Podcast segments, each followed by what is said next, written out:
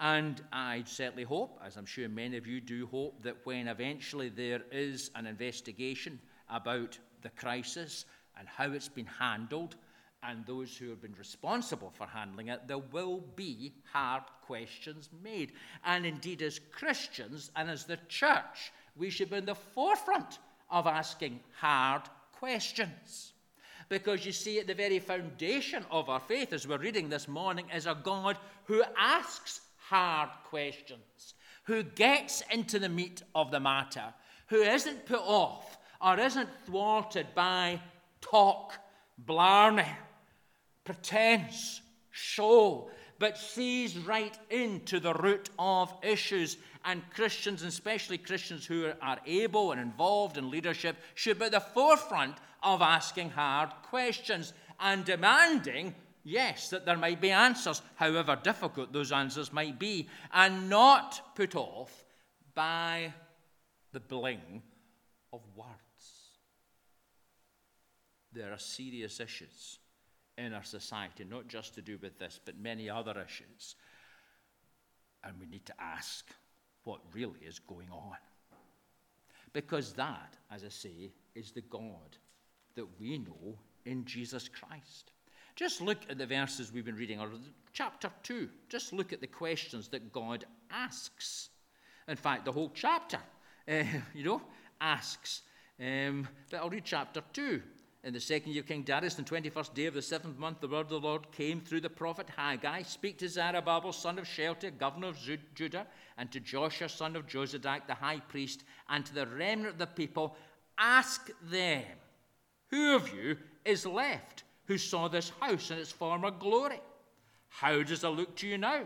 Does it not seem to you to be like nothing? And again, in the verses we read earlier in the service, of the 24th day of the ninth month, verse 10, in the second year of Darius, the word of the Lord came to the prophet Haggai. This is what the Lord Almighty says Ask the priests what the Lord says. If someone carries consecrated meat in the fold of their garment, and that fold touches some bread or stew, some wine, olive oil, or other food, does it become consecrated? And the priest answered, No. And then Haggai said, If a person defiled by contact with a dead body touches one of these things, does it become defiled? Yes, the priest replied. God demands answers. God asks awkward questions. He wants to get to the root of the matter. He wants to expose what really is going on in order that it may be dealt with and put right. And that's the challenge as we've looked at this little prophecy in the Old Testament. That was the challenge. We've seen the context. The context is that a remnant of Israel has returned to the land of Judah. They arrived, they settled down, and the foundations of the temple were laid. We've mentioned that in the last couple of weeks. And then, after the foundations were laid, everything stopped for very valid reasons. Perhaps at the very beginning of chapter 1, this is what the Lord Almighty says. These people say, verse 2, the time has not yet come to rebuild the Lord's house. And you can imagine the various reasons that were given. Well, we're busy at work. We've got our homes to repair. We've got our children to educate. We've got our elderly to care for. There was a whole host of very valid reasons as to why the rest of the temple had not been built. And then there were the other reasons. Well, people won't like it. There's been complaints. There's been issues raised. They might stop us. I don't want to stick out. We've had enough trouble in the past. Let's just keep our heads down and get on with our own lives. And all of these reasons, and many more, would be aired. We don't hear that. It's a bit like a minute of a meeting. There was a lively discussion or an in depth discussion. That quite often means there was a bit of a barney or it went on for an hour. We don't hear what went on, but that would be the story. The people would be expressing their frustration, their concerns their issues. And God sees all of that. And it's not actually because He wasn't caring about their family, He wasn't caring about their old folk or their children or anything else. But as we see from the verses we read just a few minutes ago from the latter part of chapter 2, His concern was that they would get their priorities right. That's one of the issues I think that we all need to ask about the priorities of our NHS, of our health services, and a whole host of other things. What is our priorities? And for the people of Israel, the priority surely should have been that, yes, as they gathered together, and yes, as they got a roof over their head and everything else, their priority was for the temple to be built. The Lord, yes, inhabits everywhere, but he inhabited his temple. That's why he says in verse 18 of chapter 2, 2 From this day on, from this 24th day of the ninth month, give careful thought to the day when the foundation of the Lord's temple was laid. Give careful thought. And then another question Is there yet any seed left in the barn? Until now, the vine, the fig tree, the pomegranate, and olive tree have not borne fruit. From this day on, I will bless you. He's asking a question that's searching, that's getting people to stop and think, to look at the real issues to look behind what appearances may suggest and to consider what that means. And the real issue, of course, was that they were struggling. There was barely enough food to eat. There wasn't the harvest that they were hoping for.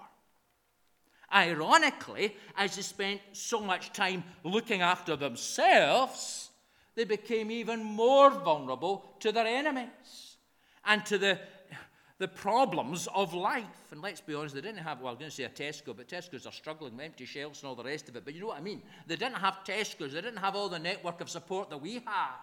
And so if they didn't get the harvest from the ground, well. But ironically, as they cared about these things more than they did about the Lord's temple, far from getting better, things only got worse. And there's issues there about our own country and the application of that to our wider society that as Christians we need to think about. Back in chapter 1, give verse 7 give therefore thought to your ways. Go up into the mountains and bring down timber and build my house that I may take pleasure and be honored, says the Lord. You expected much, but see, it turned out to be little. What you brought home, I blew away. Why, declares the Lord Almighty? Because of my house, which remains a ruin, while each of you is busy with your own house. Therefore, because of you, the heavens have withheld their dew, and the earth its crops. I called for a drought in the fields, and the mountains, on the grain, the ewe wine, the olive oil, and everything else the ground produces, on people and livestock, and all the labor of your hands. And so, as the prophet ends his short ministry, he remains there to challenge them.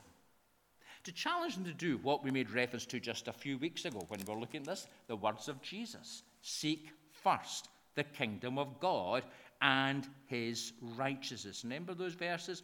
Well known verses from Matthew's gospel, where Jesus challenges the people, I've looked up Mark rather than Matthew, where challenges the people to get their priorities right. I tell you, do not worry about your life, what you will eat or drink, or about your body, what you will wear. Is not life more than food, and the body more than clothes? Look at the birds of the air. They do not sow or reap or store away in barns, and yet your heavenly Father feeds them. Are you not much more valuable than they? Can any of you, by worrying, add a single hour to your life or a single cubit to your height? And why do you worry about clothes? See how the flowers of the field grow. They do not labor or spin. Yet I tell you that not even Solomon in all his splendor was dressed like one of these. If that is how God clothes the grass of the field, which is here today and tomorrow is thrown into the fire, will he not much more clothe you, you of little faith? So do not worry, saying, What shall we drink, or what shall we eat, or what shall we wear? For the pagans run after all these things, and heavenly Father knows that you need them. But seek first his kingdom and his righteousness, and all these things will be given to you as well. And then, in the same context, just minutes later on, Jesus says this Ask, and it will be given to you. Seek, and you will find. Knock, and the door will be opened to you. For everyone who asks receives, the one who seeks finds, and to the one who knocks the door will be opened. Get your priorities right, Jesus says. Focus on me. Recognize that I'm the source of everything that you have. that I will care for you, that I'm with you in the midst of the challenge. Do that, and you will find there will be fruitfulness. Because, of course, that was the issue. There wasn't fruitfulness. The seed wasn't growing, it wasn't producing apples. There was a barrenness in the land. And surely it doesn't take much for us today to take that story and apply it to the state, spiritual state of our nation and the barrenness of it, and the spiritual barrenness even within the life of the church, at least large parts of the church, where little fruit is being produced. Jesus, as always, has a word to say about that. Let me read to you from John chapter 15. I am the true vine, and my Father is the gardener. He cuts off every branch in me that bears no fruit, while every branch that does bear fruit, he prunes, so that it will be even more fruitful. You're already clean because of the word I have spoken to you. Remain in me, as I also remain in you. No branch can bear fruit by itself, it must remain in the vine. Neither can you bear fruit unless you remain in me. I am the vine you're the branches. If you remain in me and I in you, you will bear much fruit. Apart from me, you can do nothing. If you do not remain in me, you're like a branch that is thrown away and wither. Such branches are picked up, thrown into the fire, and burned. If you remain in me and my words remain in you, ask whatever you wish, and it will be done for you. This is to my Father's glory, that you bear much fruit, showing yourselves to be my disciples. You did not choose me, but I chose you and appointed you so that you might go and bear fruit, fruit that will last. And so that whatever you ask in my name, the Father will give you. The fruitlessness, the barrenness of that infant state in Judah as they returned from exile was a testimony that they had got their priorities wrong. Not that some of these priorities, as I've said before, weren't important, but what was the most important priority. And that surely is a word to the church today.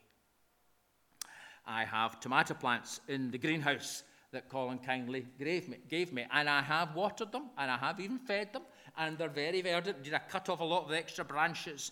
But is there a tomato on them? No. I don't have the same green fingers as my oldest son obviously had. They look the part. There's plenty of leaves, but there's no tomatoes. So ultimately, are they any good? No.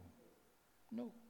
It might look the part, but it's not delivering the goods. Well, my friends, there's large parts of the Church of Jesus Christ today within the West that might look the part.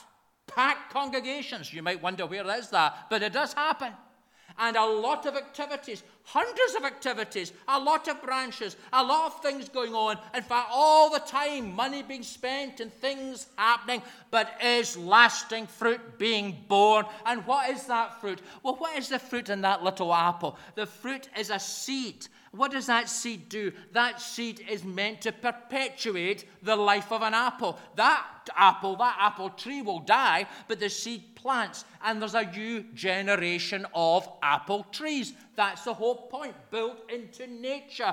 God has purposed it so that there are new growth, future life. My friends, if a church isn't doing that, then it might look the part, but it's a waste of time. And the solemn word of Jesus, and the true vine, says that sooner or later it'll be cut off and thrown into the bin or the fire. That was Judah's challenge.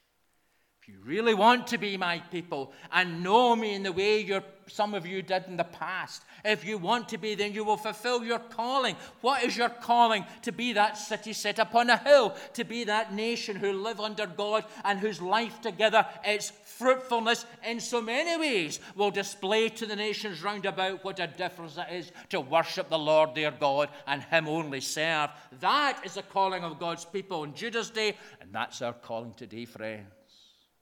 Seek first his kingdom.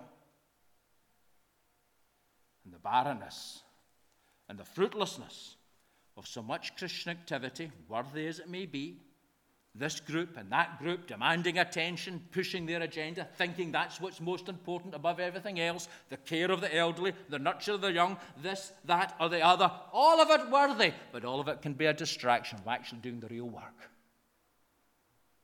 from seeking first God's kingdom. And when we do that, then the promise is there will be fruit that will last. The seed is sown, and some will produce a harvest 30, 60, or 90 fold.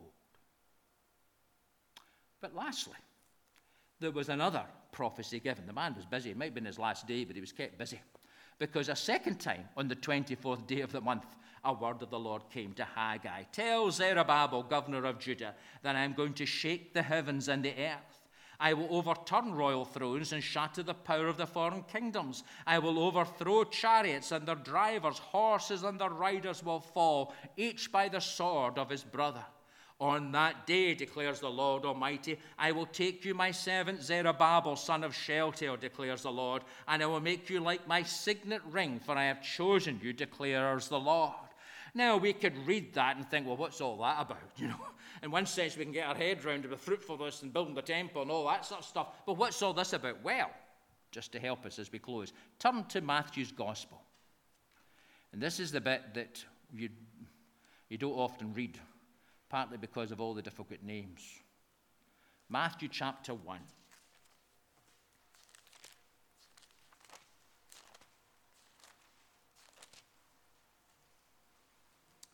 and verse 10. I'm even going to take it. No, I don't, by the way, I might not pronounce all these names completely right.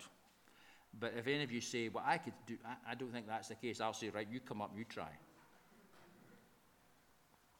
Okay, but we'll pick up from verse 10. This is the descendants. It tells us at the beginning of chapter 1 this is the genealogy of Jesus the Messiah, the son of David, the son of Abraham, and begins with Abraham. Okay? And then verse 10 Hezekiah, King Hezekiah the father of Manasseh. Manasseh, the father of Amon. Amon, the father of Josiah. And Josiah, the father of, and some versions have Jeconiah, other ones have Jehoiakim, the, and his brothers at the time of the exile to Babylon. And then verse 12 after the exile to Babylon, Jehoiakim was the father of Shealtiel. Shealtiel, the father of Zerubbabel. Zerubbabel, the father of Abihud, and so on. Do you see the name? Zerubbabel. Who's this man who's the governor of Judah? Who's this man at the end of the book of Haggai that gets that word of promise that I will take you and I will make you like my signet ring, for I have chosen you? He is the grandson of the last king of Judah. And who were the kings of Judah? Well, there was a right mixed bag. We know some of them, even the ones I mentioned there, Manasseh and Amon, were pretty bad guys. But there was guys like Josiah. But more importantly, who were they from? Well, they were from the house and line of David. And who's Zerubbabel? He's of that house and line of David and Zerubbabel's relatives, and I'm not going to mention them all, right down to verse 16. And Jacob, the father of Joseph, the husband of Mary, and Mary was the mother of Jesus, who's called the Messiah. Where did J- Joseph go at the time of the census? To Bethlehem. Why did he go for the census? Because that's where the house and the line of David. What was the promise given to David and to Solomon? That there'd be one born of the house and line of David who would sit on that throne forever.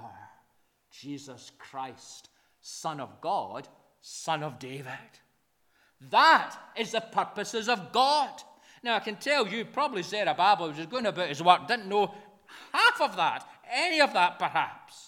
He knew who he was in terms of his line. He had a big issue in hand. He had the city to rebuild. And yet God says, I will be with you because I have plans for you. Plans that you cannot even begin to imagine. A God who can do immeasurably more than we ever ask or imagine can take a life and use it powerfully in his purposes. And my friends, as we close, that's the great encouragement to be fruitful.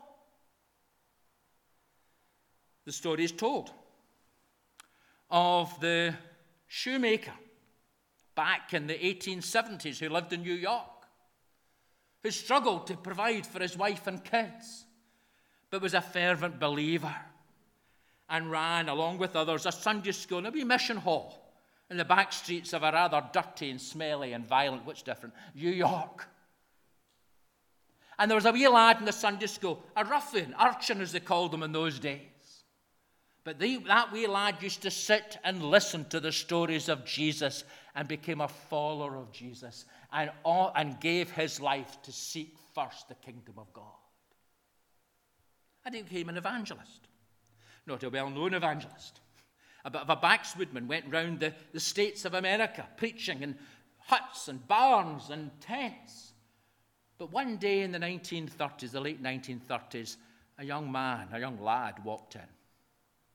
And although he'd been brought up in a church, he didn't really have a personal relationship with Jesus Christ. And he held this guy who by now was certainly in his latter years, who didn't have education, who had come from a very humble background, who'd been that wee urchin sitting in that mission hall back in the 1870s, but that man loved Jesus and preached him and proclaimed.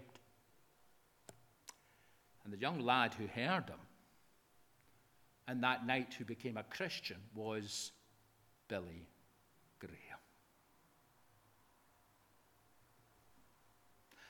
We do not know, friends, how in the purposes of God we might be used in His good time to raise up whatever the 21st century require a version, a new version of a Billy Graham.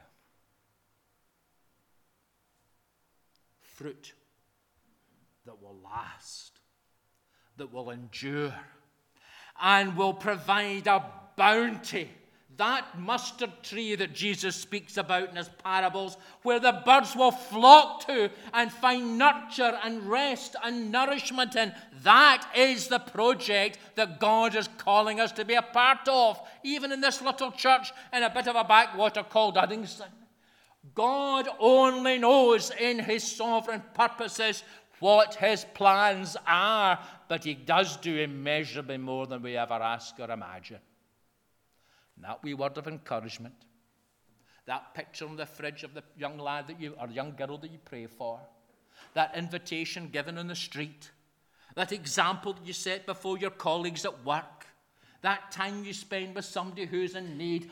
God owns that and uses that to overthrow the power of nations, to destroy the pomp and circumstance of our world, to show up the fallacy of so much that we hear from so many who appear to be in the know but know nothing. God uses that for his kingdom purposes. And that ultimately is all that matters. Let's pray together.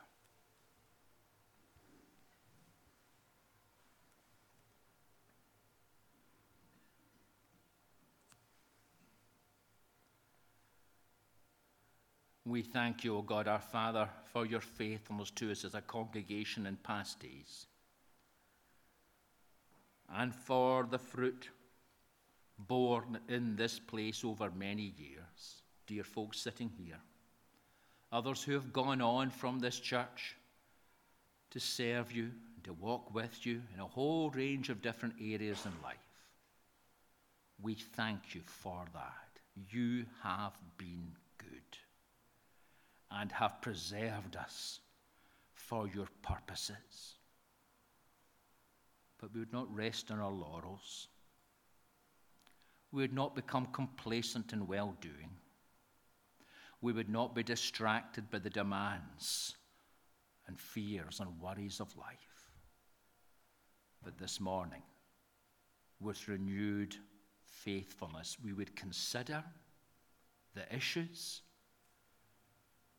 and we would say, Lord, take me, take us and continue to use us for your kingdom purposes, we pray. Take our lives and let them be consecrated, Lord, to Thee.